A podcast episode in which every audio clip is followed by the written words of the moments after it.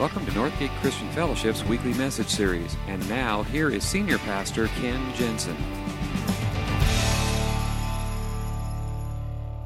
If you had a leaking water heater, if you got up on a, some morning, went out into your garage, you found two inches of water laying on the, on the floor, you would immediately get on the phone and you would call. Okay, let me try that one again. A little falling asleep during the video there. Okay. If you woke up one morning, found that your water heater had sprung a leak, then there was two inches of water all over your garage, you would immediately get on the phone and you would call a plumber. Absolutely. Because plumbers will fix that kind of leak. Now, if you had a leak in a valve of your heart, you would not call a plumber, you would call a doctor.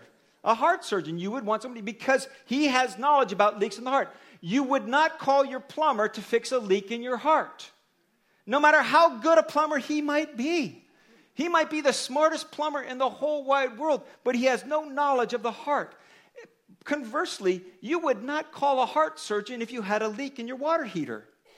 Because he might be the smartest heart surgeon. He might be a world renowned smart surgeon. He might know everything there is to know about the heart and fixing leaky heart valves, but he knows nothing about plumbing. You would call the person who has knowledge for that particular thing. See, we live in a day and age that a lot of people think that knowledge and information and the mind and thought and reason all has to do with things like science and mathematics and, and those kinds of things. And so, and, a lot of people think that if you have faith, you kind of got to check your brains at the door because, because that has nothing to do with reason or thought. And that's, that, that couldn't be further from the truth. It's just a different type of knowledge. And in the same way that you wouldn't call a heart surgeon to fix a leaky water heater, you can't rely on science and mathematics when it comes to the matters of faith and God and eternity because they have no knowledge about that. We're in a series that we are calling All In, and it is based on what Jesus called the greatest commandment when he was quizzed about it.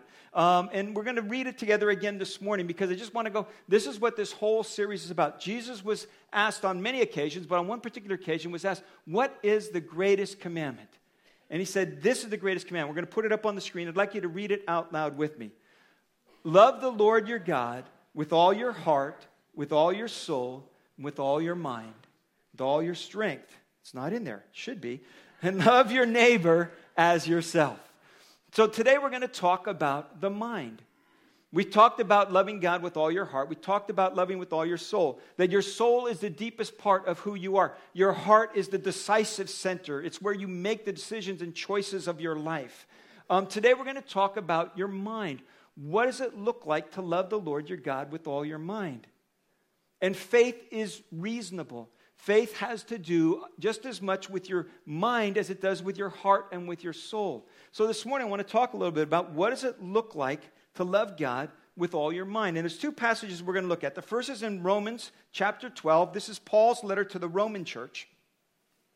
And in verse 1, he wrote these words to them I urge you, brothers and sisters, in view of God's mercy, to offer your bodies as a living sacrifice, holy and pleasing to God. This is your true and proper worship. Do not conform to the pattern of this world, but be transformed by the renewing of your mind. Then you will be able to test and approve what God's will is, his good, pleasing, and perfect will. Talks about transforming the mind. That knowledge has to do with this idea of living in a right relationship with God and understanding God's ways and living by God's ways. And then Philippians chapter 4, if you want to turn there a few pages over, it's Paul's letter to the church in Philippi. He wrote these words in verse 9 Rejoice in the Lord always. I will say it again rejoice. Let your gentleness be evident to all. The Lord is near. Do not be anxious about anything, but in every situation, by prayer and petition with thanksgiving, present your requests to God. And the peace of God, which transcends all understanding, will guard your hearts and your minds in Christ Jesus. Finally, brothers, whatever is true, whatever is noble, whatever is right, whatever is pure, whatever is lovely, whatever is admirable, if anything is excellent or praiseworthy, think about such things. And whatever you've learned or received or heard from me or seen in me, put it into practice, and the God of peace will be with you. Scripture tells us we have a mind. You have a mind. And it was designed for learning and for wisdom and for understanding. And primarily, it was designed for a relationship with God. That your mind functions best in this relationship with God in which you learn His ways and His wisdom and His understanding. And in that way, you learn to live in that right relationship with Him. That's what it means to love the Lord with all your mind. With a renewed mind, you better understand how to live in His ways. So, what does that look like when it comes down to loving God with all of my mind? And, and I'll tell you this morning, it's going to be the last couple of weeks, we've kind of gotten really deep and dug some really deep um, into this whole idea of the heart and the soul. Today is going to be very much more practical, but I want to talk about loving God with all your mind. And if you're here this morning and you're still in that deciding process, you don't know enough about God or faith or the soul or these kinds of things, and, and you've got questions and you, you don't really have the understanding, I hope this morning that you'll come away with a better understanding about what that's all about. And if you're a Christ follower, all the more so that we understand how do I love God with all your mind? And I think it starts with this I think it starts with learning how to monitor your mind. Because before you can renew your mind, you kind of kind of figure out what my mind is doing right now.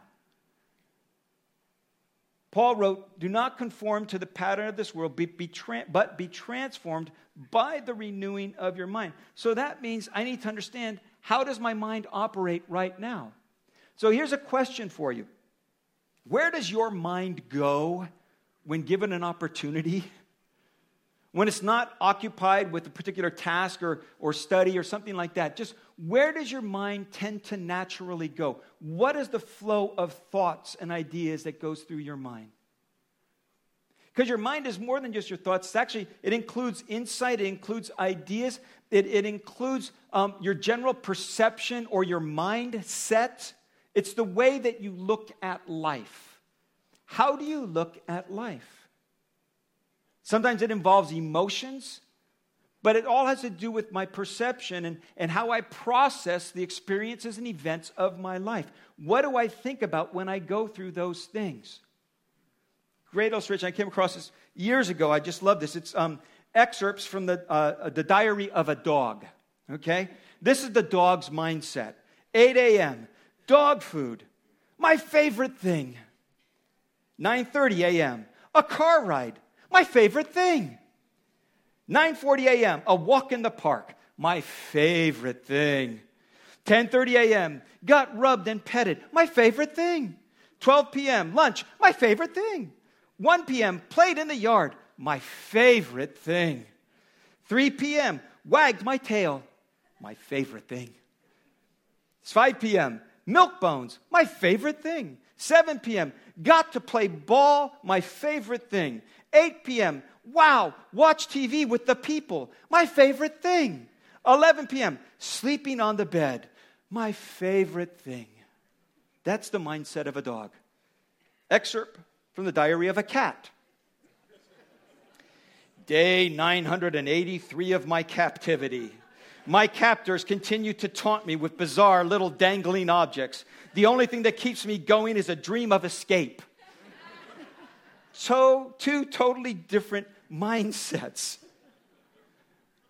Let me ask you what is the general mindset of your life? Where does your mind go when given the opportunity? Just naturally.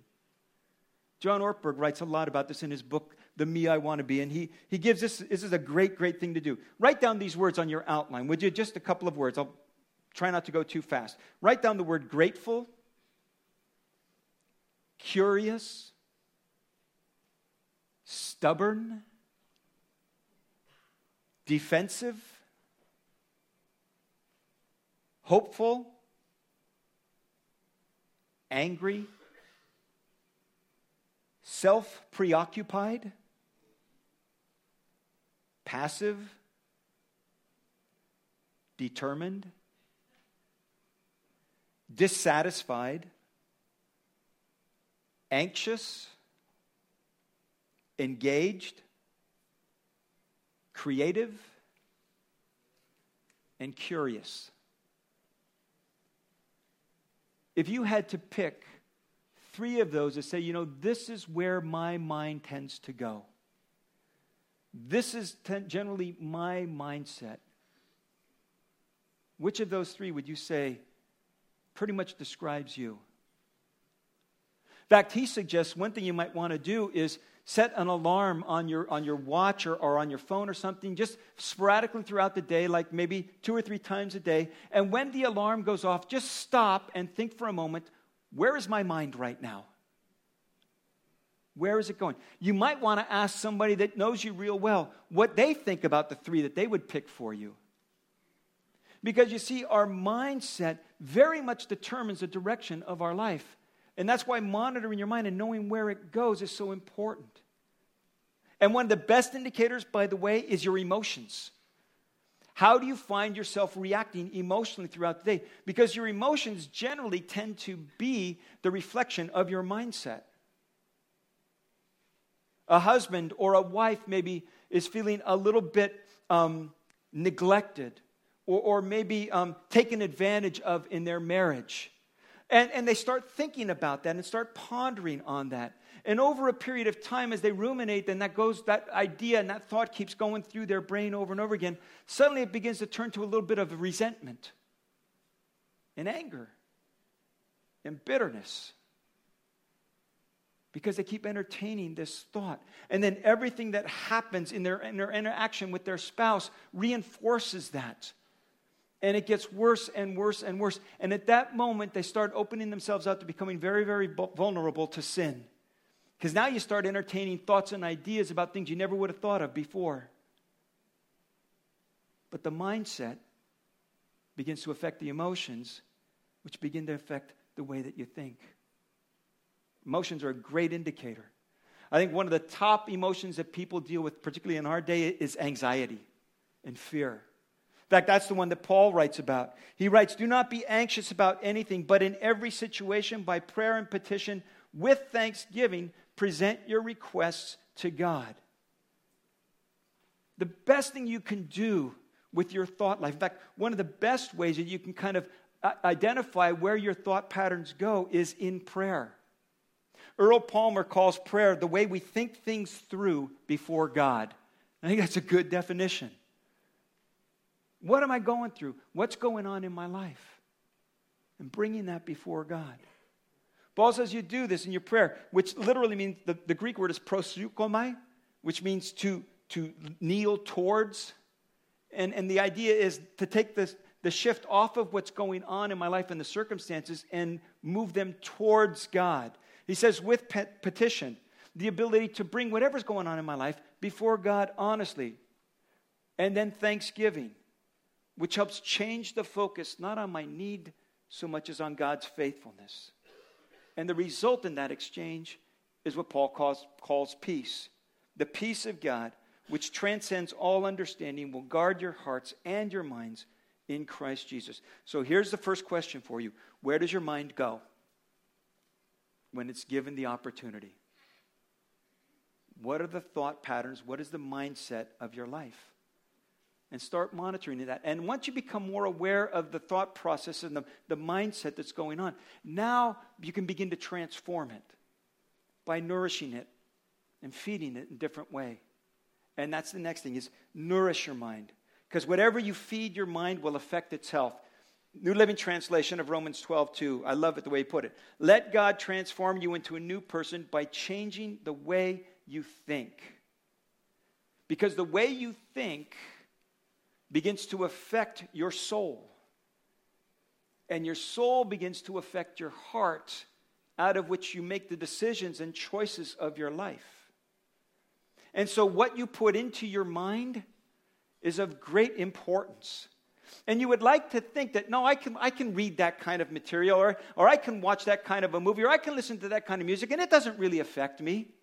And you're just lying to yourself because all of that stuff takes root. And if you don't believe that, why do you think advertisers spend millions of dollars all the time just for 30 seconds to plant a seed in your brain? because they know it stays with you. And if you don't believe that, I bet if I asked everyone in, the, in this room could identify the seven castaways on Gilligan's Isle, even though they have been cast away for 45 years. I bet everybody could. Why? Because the song is in your head. They are permanently cast away in your mind. Because that's how stuff set, sets with us. We, there's this thing, it's called neuroplasticity. And it has to do with the thought patterns. And your mind actually shapes your brain. Because the neurons, the neural pathways in your brain, the more that you use them in certain things, those become well traveled highways. And what happens, those neural pathways actually become like eight, eight lane interstates. And the things that you don't think about or you don't concentrate on or don't go through your mind, those become like, like old unused dirt roads that get overgrown with weeds. And so the stuff that you put into your mind begins to affect your whole mindset and your way of thinking. And that's why Paul goes on. He says, Listen, this is the stuff to put into your mind. Whatever is true, whatever is noble, whatever is right, whatever is pure, whatever is lovely, whatever is admirable, if anything is excellent or praiseworthy, think about such things. He says, Think about what you put into your brain put these kinds of things. These are good, healthy things to be putting into your mind. Whatever is pure, whatever is noble, whatever is right, whatever is lovely, whatever is beautiful. And by the way, that word whatever is a, is a very, it's a freedom word. It's whatever. To, to sit and watch a beautiful sunset it's a beautiful thing. That's a beautiful thing. Sit and think and ponder on it. What a good God God must be to have created such beauty for no other purpose except to be beautiful. That's a noble thought. Think about such things. It doesn't only have to be about Scripture, it's whatever. Whatever is pure, whatever. One of the things you can do, a good, good exercise is just my, what my mom used to always call count your blessings. But so often we get down into what's going wrong with our lives. And it's just a good mental exercise to sit down and say, God, I am so grateful for this and for that and for whatever it might be. But that is, that is changing the way that you think. And of course, one of the best, one of the best forces for that kind of thinking is Scripture. And so, taking part in Scripture, and regularly putting it into your life is so important because it starts to transform those neural, neural pathways. It starts to change the way that you think. So, just simply read Scripture, read the Bible. And, and it's so easy. To, and I know sometimes people say, you know what? I read I don't understand it. It's just, I don't understand those words. It doesn't make any sense to me. You know what? We have so many different versions available to us in modern English now that you can find something that's understandable. In fact, if you don't have this, there's an app. It's a free app available on your iPhone um, or whatever inferior device you might use. it's called YouVersion. It's the YouVersion app. And on this app, you can have it on your iPhone. You can actually, you can, if you've got Wi-Fi or access, you can get, you can download. You can also, there's, you can take some of those versions and actually download them onto your device and have them available to you. There are tons of different versions of the Bible in English there for you to take. And if you'd like, you can also um, register and sign up for a reading program. If you want to read all the way through the New Testament, there will, can, they will set it up for you. You can just automatically set it up where there'll be a reminder every morning this is your scripture reading for the day. You can do it by topic. You can do it all the way through the Bible. You can do it through the Gospels. You can do it through one of the Gospels. You can set up this reading plan for yourself however you want to, but it will just remind you every day this is today's reading. Just reading scripture helps transform the way that you think. It's, it's putting good stuff into your brain. Don't just read it, study it. Study the Bible. Learn to dig deep into that. And if you don't know how to do that, this is why we highly encourage you to be in a community group. Because in our community groups, what we do is we take the passages that we talked about, kind of in a lecture setting on a Sunday morning, and in a more informal discussion setting, start digging a little bit deeper and saying, okay, how does this apply to my life? And what happens in a group setting is you'll find that there's somebody else in the group that sees it from a different perspective. I had never thought of it that way. That's good. I needed to hear that. And studying scripture together in a community group is a great way to take this into your life and put it into your mind. Now, if you are new to the faith, or maybe you've been a Christian, you've been a Christ follower for a long, long time, but you've never really learned how to study the Bible, we have two classes that we are offering this semester, starting next week, um, in our Northgate U series. The first one is called Next. And that's just a basic class for how to read and study the Bible, how to start developing some biblical habits. And if you don't even know where to start, I would highly encourage you this morning on your way out. You can still sign up for that class. It's going to be offered starting in a couple weeks. Just sign up for next. If you don't know where to start at all, that's a good place to start. And we're making that class available for you for that purpose. Now, if you know kind of the basics, the next class, it's kind of the next level up. It's called the journey. The next class is only two weeks. It's more geared towards beginners and new believers. The journey class is a little bit more advanced, not super advanced, but a little bit more advanced. And we take it, that's more like a five, six week class. But it'll, t- it'll talk about how to learn and discover from God's Word and then how to start applying that to your life, and then how to start using the gifts that God has given to you to live your life mission. All of those things we offer available to you. So there's no excuse for not feeding your mind. Read the Bible, study the Bible, and meditate on it or memorize it. Now, this is really, really important, and especially if you are 50 years old or older and you're saying to yourself, I can't even remember my sister's name. Okay? I can't memorize scripture. Yes, you can. Yes, you can. And I would encourage you to do that because when you memorize scripture, what you are doing is you are preparing yourself ahead of time for what you are going to experience later on in life. And I'll give you one example of that. I've talked about it on more than one occasion, but I went through a period in my life and ministry of a severe clinical depression, just totally wiped out just probably the lowest I had ever been in my life. And there was a passage of scripture that I had memorized as a little kid called Psalm 23. And in the lowest points of my life, in those sleepless nights when I was just in turmoil and just, just, just absolutely overwhelmed with life,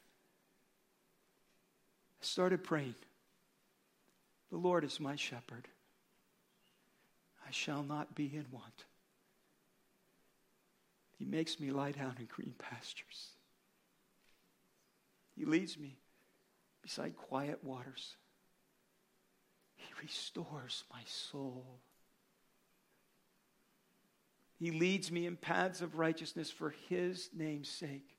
And even though I walk through the valley of the shadow of death, I will fear no evil, for you are with me your rod, your staff, they comfort me. You prepare a table before me in the presence of my enemies. You anoint my head with oil. My cup overflows. Surely goodness and mercy will follow me all the days of my life. And I will dwell in the house of the Lord forever. And a calm and a peace and a comfort and a reassurance would just wash over me. Because I memorized a passage of Scripture when I was a little kid. So that's what it means to, to take it into your soul. Because when it takes root there, becomes a source of strength and blessing and comfort that you don't have if you don't have it. We have a, a, a, a, monthly pastors gathering, all the pastors in Benicia. We just get together for lunch once a month. And it's not a big, it's just a get together, check in with each other, see how everybody's doing, pray for each other, pray with each other. And uh, we have all kinds of really great, interesting discussions. But this, just this last week, we had one of our pastors gathering. And one of the pastors, um, Pastor Jeannie at um, St. Paul's um, Episcopal Church, she did for years, she was a chaplain um, at, a, um, at a rest home, a convalescent home, actually mostly geared towards um, dementia patients. And in her job, she would do a chapel once a week.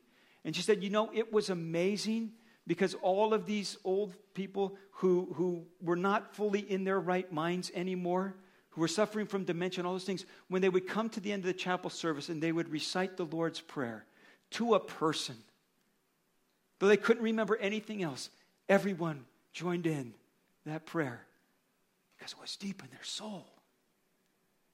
And see, that's what happens. When you nourish your mind, when you feed your mind in these things, it nourishes your soul. It changes the direction of your life. Which leads to the third thing. Because it's not just about knowledge. Once you've learned to monitor your mind and start nourishing your mind, then the last thing is start to direct your mind. Now you do something. You develop values and beliefs that begin to alter the course of your life they begin to change your decisions and your behavior. Because there's an intimate connection between the way that we think and the decisions that we make. See, if I if if I know that my car is low on gas, I need to do something about that. If that fuel gauge goes down to E, okay, and, and the little you know gas pump light comes on on the dashboard, it's telling me something. That's information, that's knowledge that I now have. But if I do nothing with that, I will end up on the side of the road completely out of gas because the knowledge does me no good unless I do something to act on it. And, and if, the, if, the, if the gauge is going down, I need to start looking for a gas station. I need to change my behavior. And if that little gas pump light comes on and I'm like down to the, I will take any gas station. But I got to do something. And that's the whole idea. you you nourish your mind, you feed your mind so that you can direct your mind, so that your mind can direct the rest of your life. You make a decision, you do something about it. That's why Paul went on and says, So now, whatever you've learned or received or heard from me or seen in me, now put it into practice. And we find that all the way through Scripture. Jesus, at the end of the Sermon on the Mount, said, Now that you know all these things, do them. James, in his letter to the churches, said, Listen, don't be just a hearer of the word, but be a doer as well. Because to, to, to be a hearer of God's word is like to look in the mirror, see how awful things are, and do nothing about it. you need to comb your hair, you need to brush your teeth, you need to straighten yourself up a little bit. That's the whole purpose of looking in the mirror. Says, if you don't do anything with it, then you've missed the whole point and what it means to love the Lord your God with all of your mind is to have Him so shape and reorient your perception and your mindset that it begins to change your actions and your behavior. And that's what Paul's talking about. And it's not just about knowledge. Because Scripture makes it really, really clear that if you just go after knowledge for knowledge's sake, that just leads to pride that he says knowledge puffs up while love builds up. The idea is to learn how to love. And that's what Peter talked about when he said, Grow in the grace and knowledge of our Lord and Savior Jesus Christ. Not just the knowledge, but in the grace. Knowledge should lead to greater grace. And that's what we want from our lives. So to love the Lord your God with all your mind is to have Him so transform your perception and your mindset and the way that you look at life and the way that you process the experiences of your life in such a way that it begins to change your heart and your decision making. And in that, we learn not just the knowledge, but the grace of God as well. Would you bow your heads with me? Thank you for listening to this week's message. We trust that you'll join us again soon for another uplifting message from Northgate Christian Fellowship, located in Benicia, California.